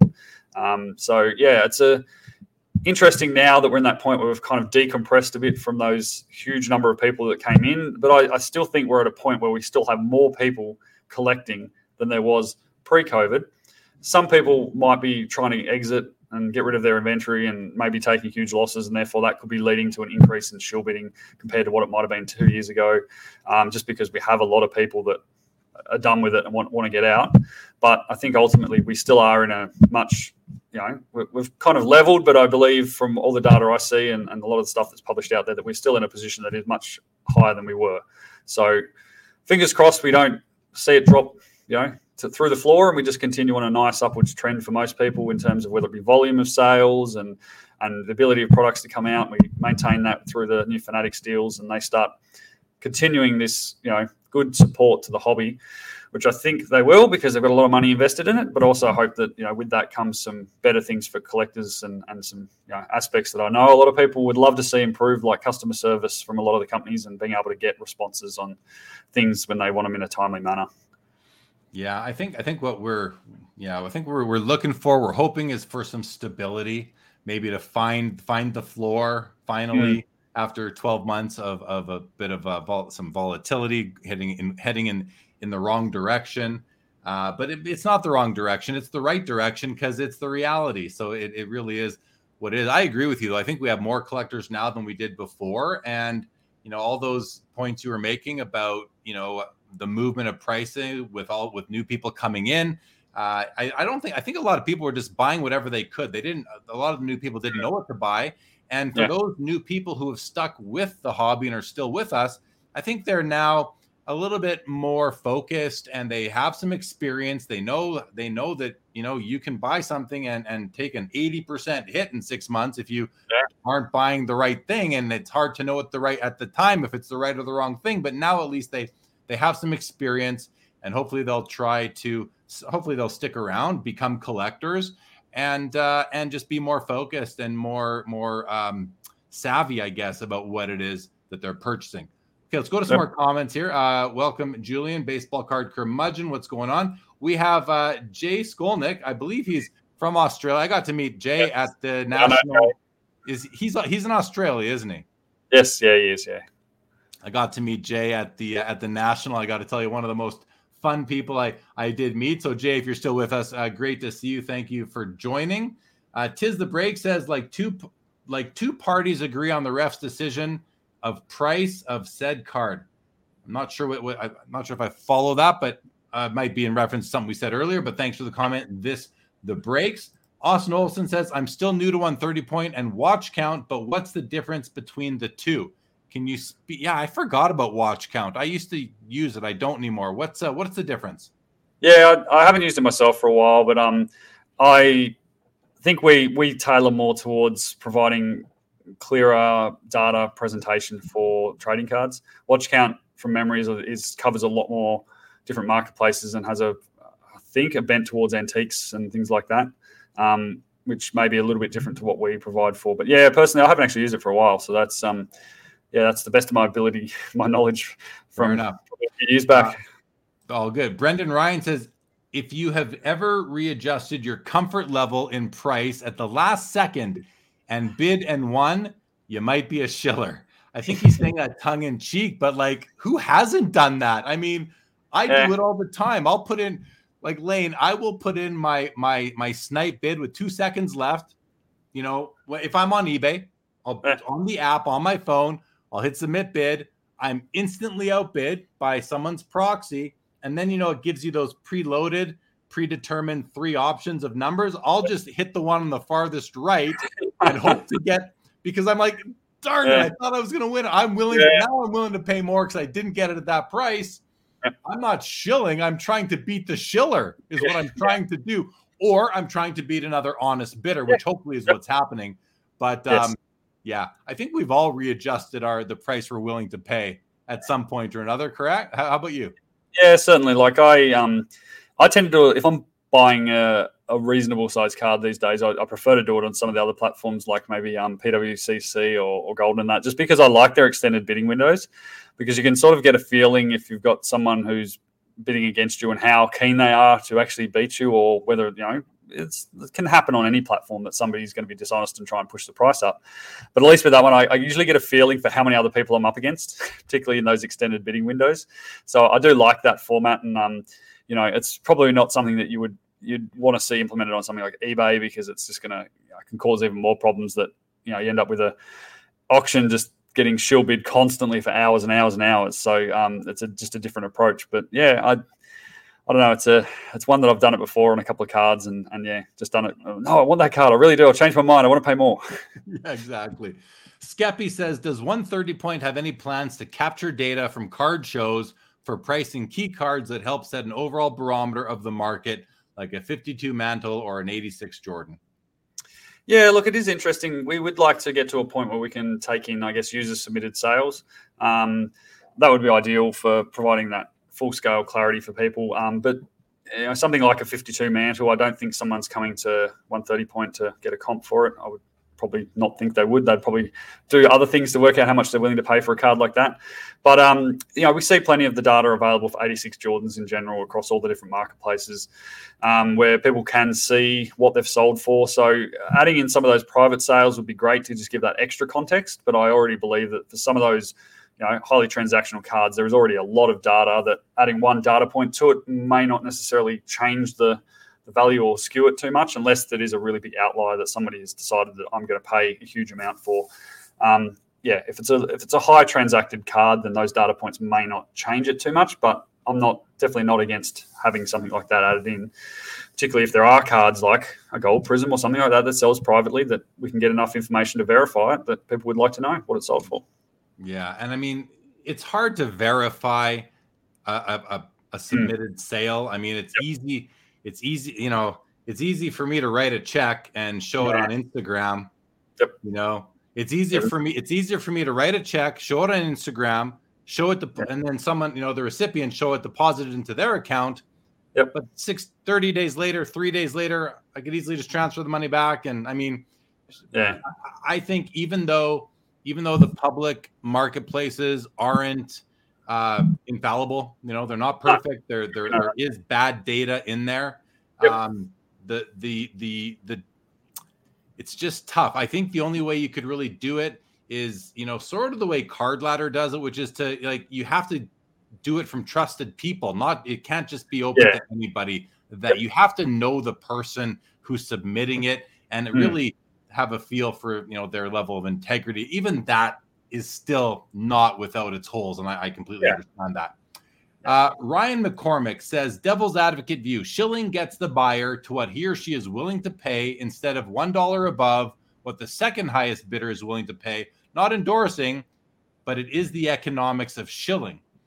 and I'm I understand what Ryan McCormick is saying, and I mean, yes, it's funny how Ryan, myself, we have to continually say, I'm not endorsing it, mm, but, but are some, these, are some, of the impacts, effects, and psychologies of it. Is anything you'd like to, to add to this, Laine? No, look, he's yeah, he's pointing out exactly that that sort of approach we were talking about, where it is you, when you think about the mentality of the people who are doing this, that is sort of what they're most likely trying to achieve. So, you know, it's it's really just yeah, going into the mind of the person who's who's likely to do that on the other end and understanding why they're trying to do it.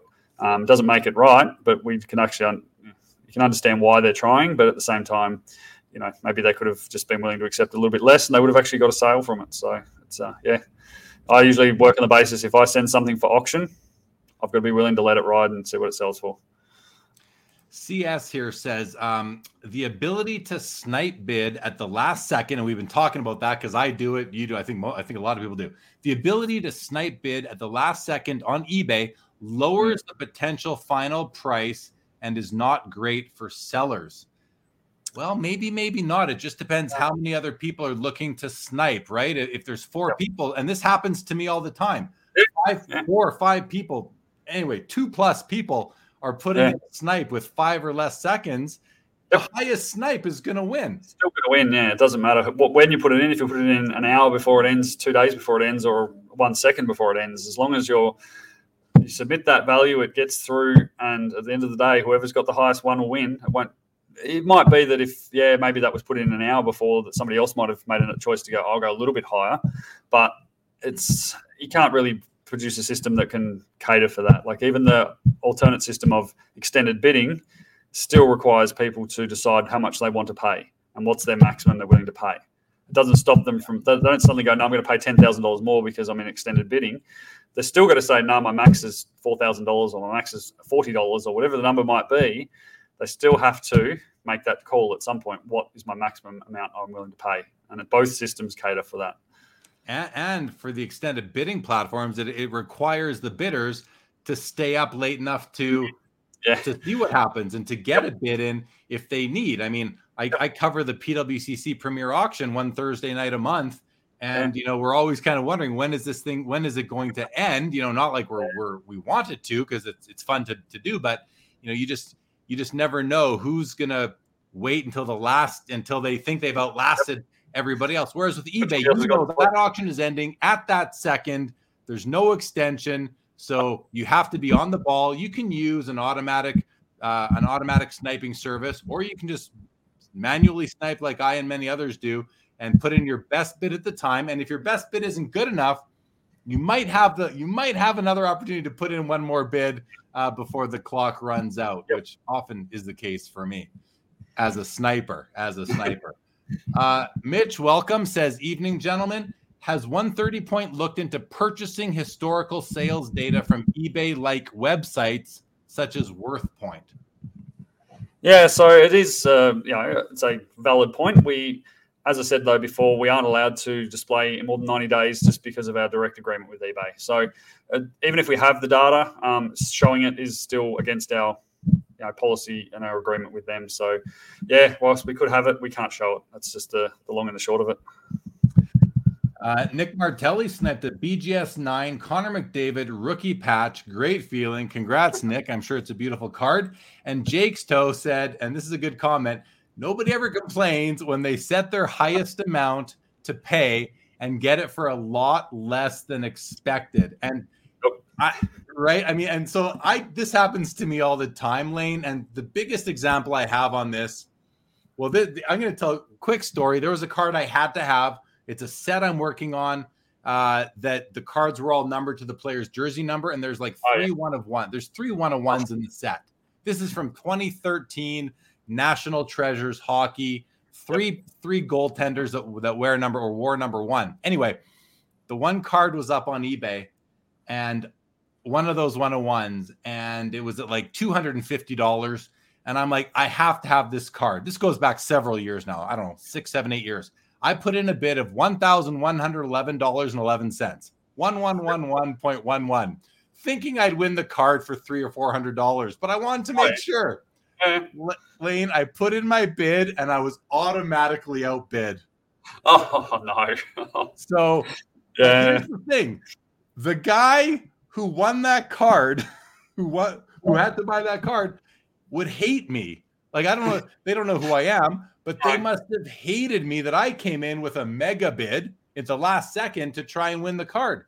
And they ended up having to pay eleven hundred and twenty-six or eleven hundred and thirty-six dollars for that card. Yep.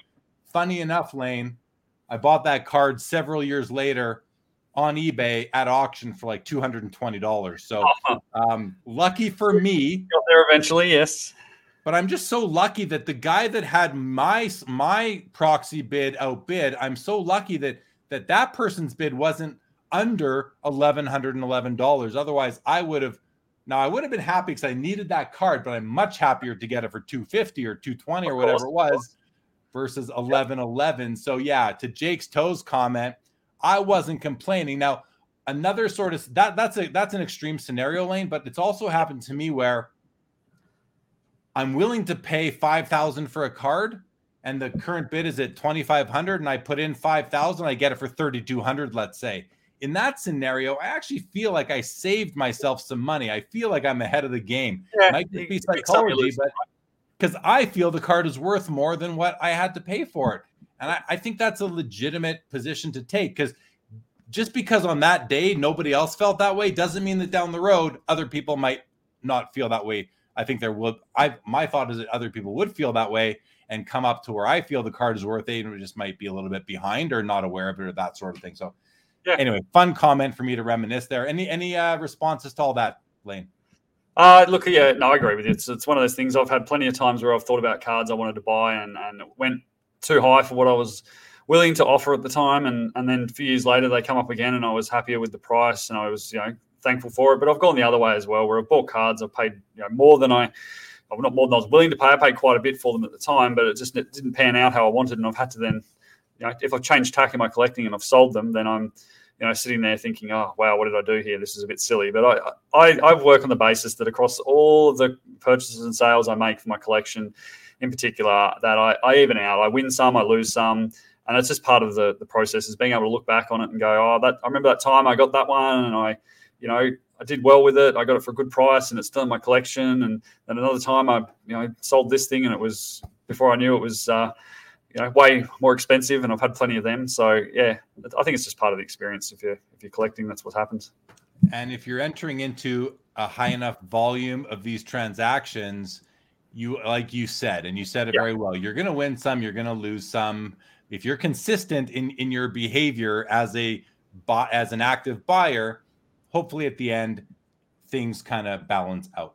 Yep. Uh, Tim's San Francisco Giants mem says flippers can never beat a collector out of an auction. That's for sure because a flipper needs built in margin. And if a collector wants it, they don't care about margin. They're willing to pay negative margin to get that card. Uh, Justin Vick says all this exploration into the minds of shill bidders makes me want to catch some Law and Order episodes tonight to reset. Yeah, I'm kind of feeling the same way. This is one of those topics that it's a little bit icky to get into, but it's also an important topic, and uh, it, it's something that is just the reality of of our hobby. Uh, Ryan McCormick says, "Sorry to arrive late. Has there been discussion of 130 point versus eBay's internal TeraPeak sales history search engine, which is quite powerful and now free? What differentiates 130 point?" Um, I actually I didn't think we hadn't got into that. Is there something there you get to speak to, Laine? Yeah, I did talk about it a little bit briefly, but it's more along the lines of, um, you know, does offer quite a good bit of information as well. It's um, its accessibility is a bit more tricky than um, what, what we like to provide a direct access to, to a page you can quickly search and get the results. TeraPeak, you have to kind of fiddle around with the settings a bit more, and like I discussed before, it's more um, tailored towards um, products that sell routinely, like a toaster or a TV or a you know, iPad or something that sells on eBay that has a barcode, has a you know a, serial number that can be tracked easily, and then you can see the trends of those products selling, so you can do your own pricing for your own items. Whereas with sports cards, it's it's fine, like you said, maybe for those high transaction transact transacted commodities of cards that might have multiple versions of it, then you can possibly find a bunch of PSA 10 silver prisms of whoever you want. But if it's a unique card that doesn't sell that often, then their search engine is actually a little bit not catered towards providing the results you would want to see in the format that's easy to read. So um, yeah, look, it's still a powerful tool, and there's no doubt about it. Um, people, I know people do use it as well, and um, it's another option. But ultimately, I think we provide something that's just a little bit more um, versatile and, and, allows you to have multiple search tabs, and, and you know you can save your results on the one page to look at, you know, within the same you know, search rather than having to continually research everything and just things like that that we offer that I think are a little bit different to TeraPeak um, that yeah. differentiate us.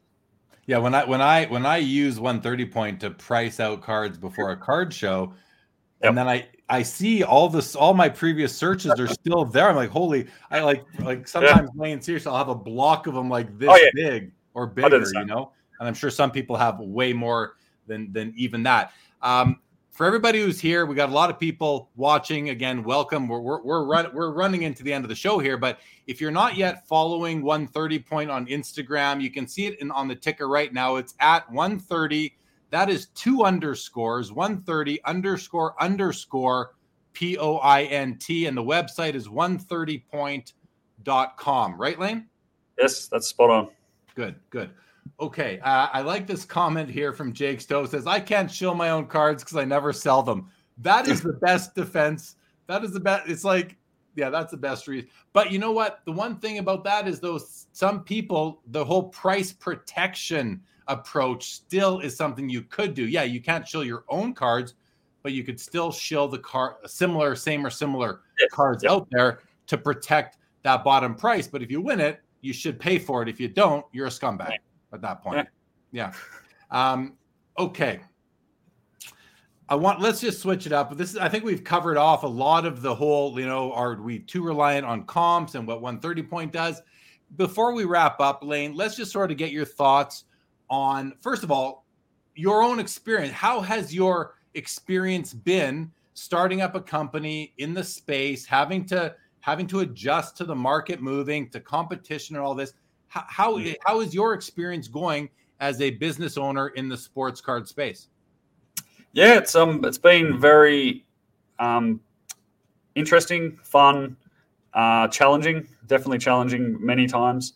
Um, coming up against different challenges you have to meet, and I think it's just a, it's like anything. You've got to be determined. You've got to have that passion for it and determination. Otherwise, it's very easy to become disillusioned when over the years we've seen things change and, and, and morph with how data is provided by eBay and, and how things come and go with some of that information and, and access. So for me, it's um, I've you know I was, I was lucky. I started it as a as a you know a passion project um, for something I loved, and I've been able to turn it into a business, and I still love what I do. So I, I you know I feel very lucky in regards to that that I can every day have something that I love that I can work on. And I know a lot of people out there don't have that opportunity, um, that they don't necessarily have the ability to, to be working on something they love. So I, you know, I'm always humbled when I'm able to talk to people about it and I, I hear the positive feedback they give on it. And I, I just like to know that it's helping collectors with their collections or people who run their businesses and their livelihoods that they rely on the tool.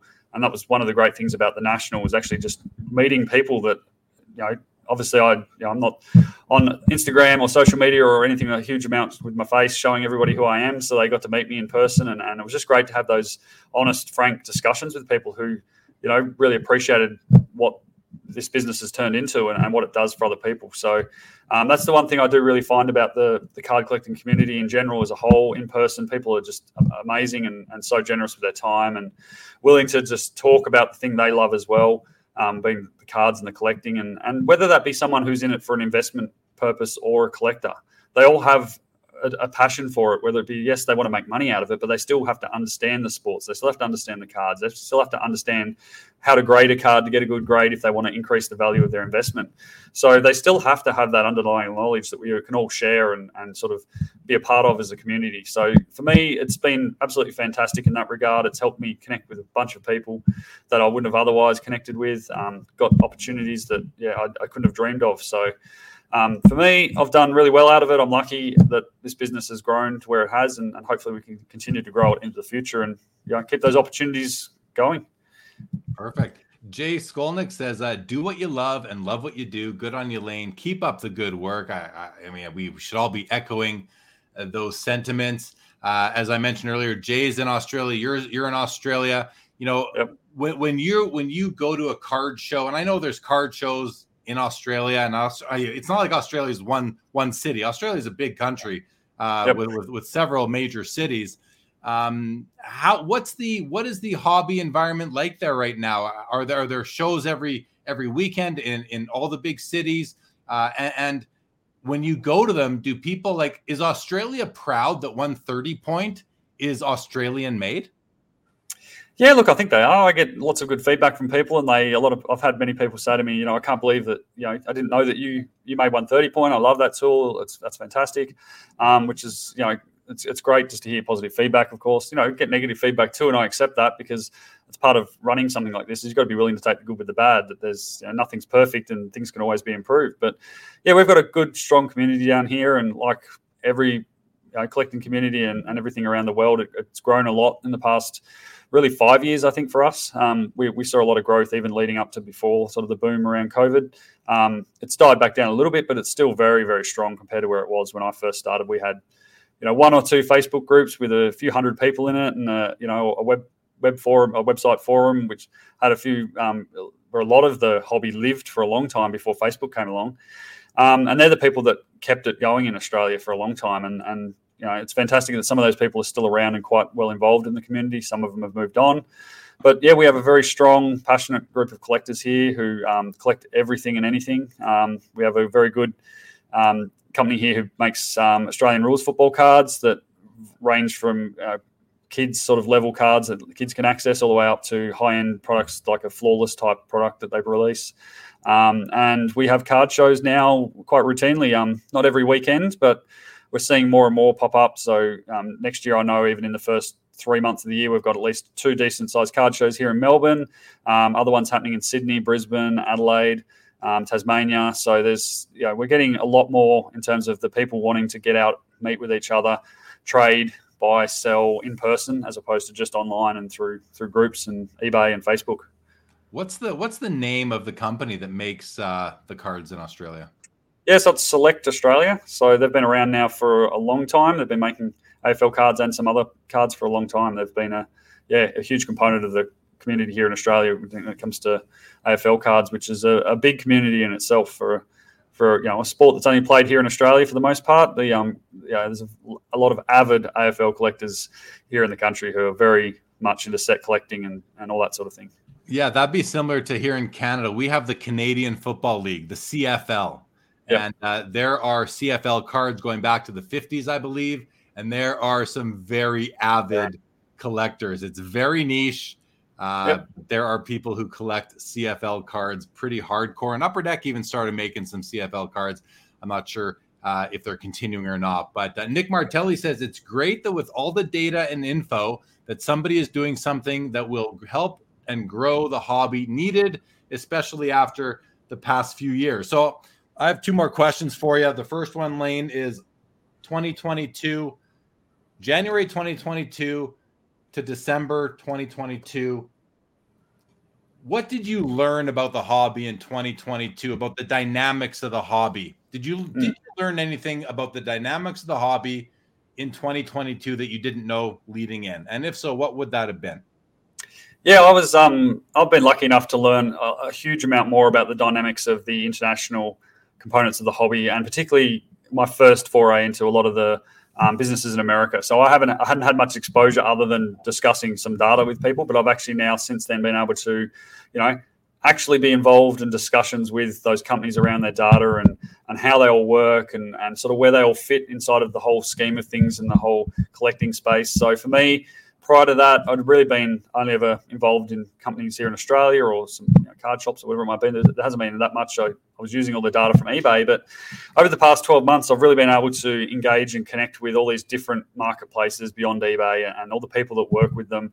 Um, and for the most part, every single one of them have been very forthcoming and, and helpful and just wanting to sort of a lot of people might have negative things to say about certain companies because they've had bad experiences or so forth. But my experience with these people that I'm dealing with, mostly on the data side and, and some of the business development aspects, is that they just want to get their product out there for people to use, see, you know, whatever it might be. That might be they want them on their platform to buy and sell cards. They want them to use their product to you know list their own cards whatever it might be there's a whole range of things they can do um, they've all been very accommodating and, and, and, helpful so yeah it's been really good actually meeting these people getting to know them and, and you know it's changed sort of the way we do business here and, and added a lot of features that i think people um, appreciate Great, really good stuff. Jeff Eklund does want to know: Are Australian rules football cards standard size, two and a half by three yep. and a half inches? They are. Yeah, they sure are. Yeah. Chief Rocker Wakita says, "Great show, guy. Thank you for uh, for tuning in, Chief Rocker. Really appreciate that." And my last question for you, Laine, is: 2023 is only uh, 12 or so days away. What any predictions? Any thoughts on the market moving forward? Uh, how do you see 2023 unfolding? Anything you'd yeah, like to sure. comment on? Um, I think we'll see. Uh, I, I, like to think we'll see. Uh, hopefully, and like you said, we can't predict economies and things like that. That we see more of a, a steady flow of, of pricing and products and, and collectors, and, and we're just sort of in a more stable environment over the next year, which will be fantastic, I think, for everyone. Um, and I think that there's some good things that could come about with some of these transitions of plat- um, companies through to Fanatics, and we're going to start seeing some of those things roll out. So I'll be very interested to see how that pans out and, and how those sort of things impact um, distribution and hobby shops and all the relevant and breakers and, and how we it all sort of flows out from that into all these different areas. And I can't predict that because I don't have enough of an insight, unfortunately, into how those businesses are going to run their distribution and supply. And, and as much as I would love to know, I unfortunately don't. But um, yeah, and from my perspective, I just want to see, um, like for 130 point, I want to see us grow and sort of give more and more back to the collectors to allow them to do more of what they want to do. And that's buy, sell cards, collect, see what's happening in the world when it comes to sales and products and pricing, and, and just give them that information that they can then decide what they want to do with. It's purely up to them how they want to collect and how they want to utilize the information provided to them. So it's always been our goal is just provide people the information and let them make the decision for themselves how they want to use it and how it will impact their collecting lives. All right. Well, good stuff, Laine. Well, hey, man, listen. Uh, this has been really a, a, fun a fun episode. A great conversation. I think we tackled some good topics here. So thank you for uh, coming on the show. I want to thank the chat for your questions, comments. We had some really good input from the chat, as, as we always do here on Sports Cards Live. So, uh, yeah, Laine, I'm going to give you the final word and then we will be ending this episode. So, over to you. No, I just want to say great um, big thank you to you for having me on. It's been fantastic. This is, uh, I guess, my first official, um, you know, segment on a US um, live video. So it's been fantastic. I've done a few local ones here in Australia, um, and I really appreciate you, you know, working with me to get everything set up and make sure this went as smooth as it did. And the questions have all been great, and yeah, the chat has been great too. Um, some very good questions coming in from people, so I appreciate that. And yeah, yeah thanks well, very much. Bet. And you say this is your first. I can guarantee you it won't be your last. I'm sure that you'll be on you'll be on the radar of some of my fellow content creators now that you've been on here. So I wish you the best on those. I'll tune in for sure. And um, yeah, thanks again, Laine. Skeppy says, uh, "Great show. Appreciate the answers." Jeff Eklund, thank you so much for for being here. If you guys are not yet subscribed to this YouTube channel, please go ahead and do so. I would appreciate that. And just if you're if you are still here, listening, watching, this is the last show on Sports Cards Live of 2022. I will be on vacation starting Thursday and uh, will not be doing an episode on Saturday, the 31st. I have some other obligations that night. We'll be back in January of 2023. This has been an awesome year overall, personally, for Sports Cards Live, uh, for the hobby. Uh, so, yeah, I just want to. I want to thank everybody who does tune in loyally or, or not, even intermittently to the channel and to all the new viewers this year. Thank you, everybody, so much. There are, even though I'm I'm now a member of the tag grading uh, team and tag grading itself, there are no plans to slow down with what I am doing content wise. I just enjoy it all too much. So you can expect much more of this in 2023. So, final comments from the chat. I see them coming on. Brendan Ryan, thank hey, that's a that's a nice comment right there, Laine. Every minute. Yeah, that's that says a lot. That's a good episode. Thank you, Brendan. Appreciate that, Jake. Appreciate it. Merry Christmas to you and everybody out there. Happy holidays to everybody. Justin, we'll see you next year. Thank you, Nick Martelli. Thank you, Perk. Great year of shows. I appreciate that, man. Thank you so much. Thank you, Jay. I would love to come back to Australia. I haven't been there since 1991. April 91, I left. I would love to come back. That's on. Uh, my, my old stomping grounds where I lived. I worked. at, I was a bus boy at the Hard Rock Cafe in Sydney on on William Street. Right yeah. On, right, yeah. Oh my gosh.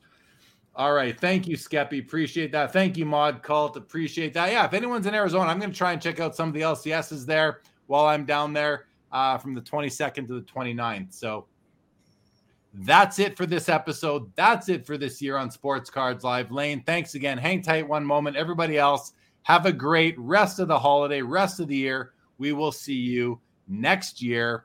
This episode is over. The year is over on Sports Cards Live.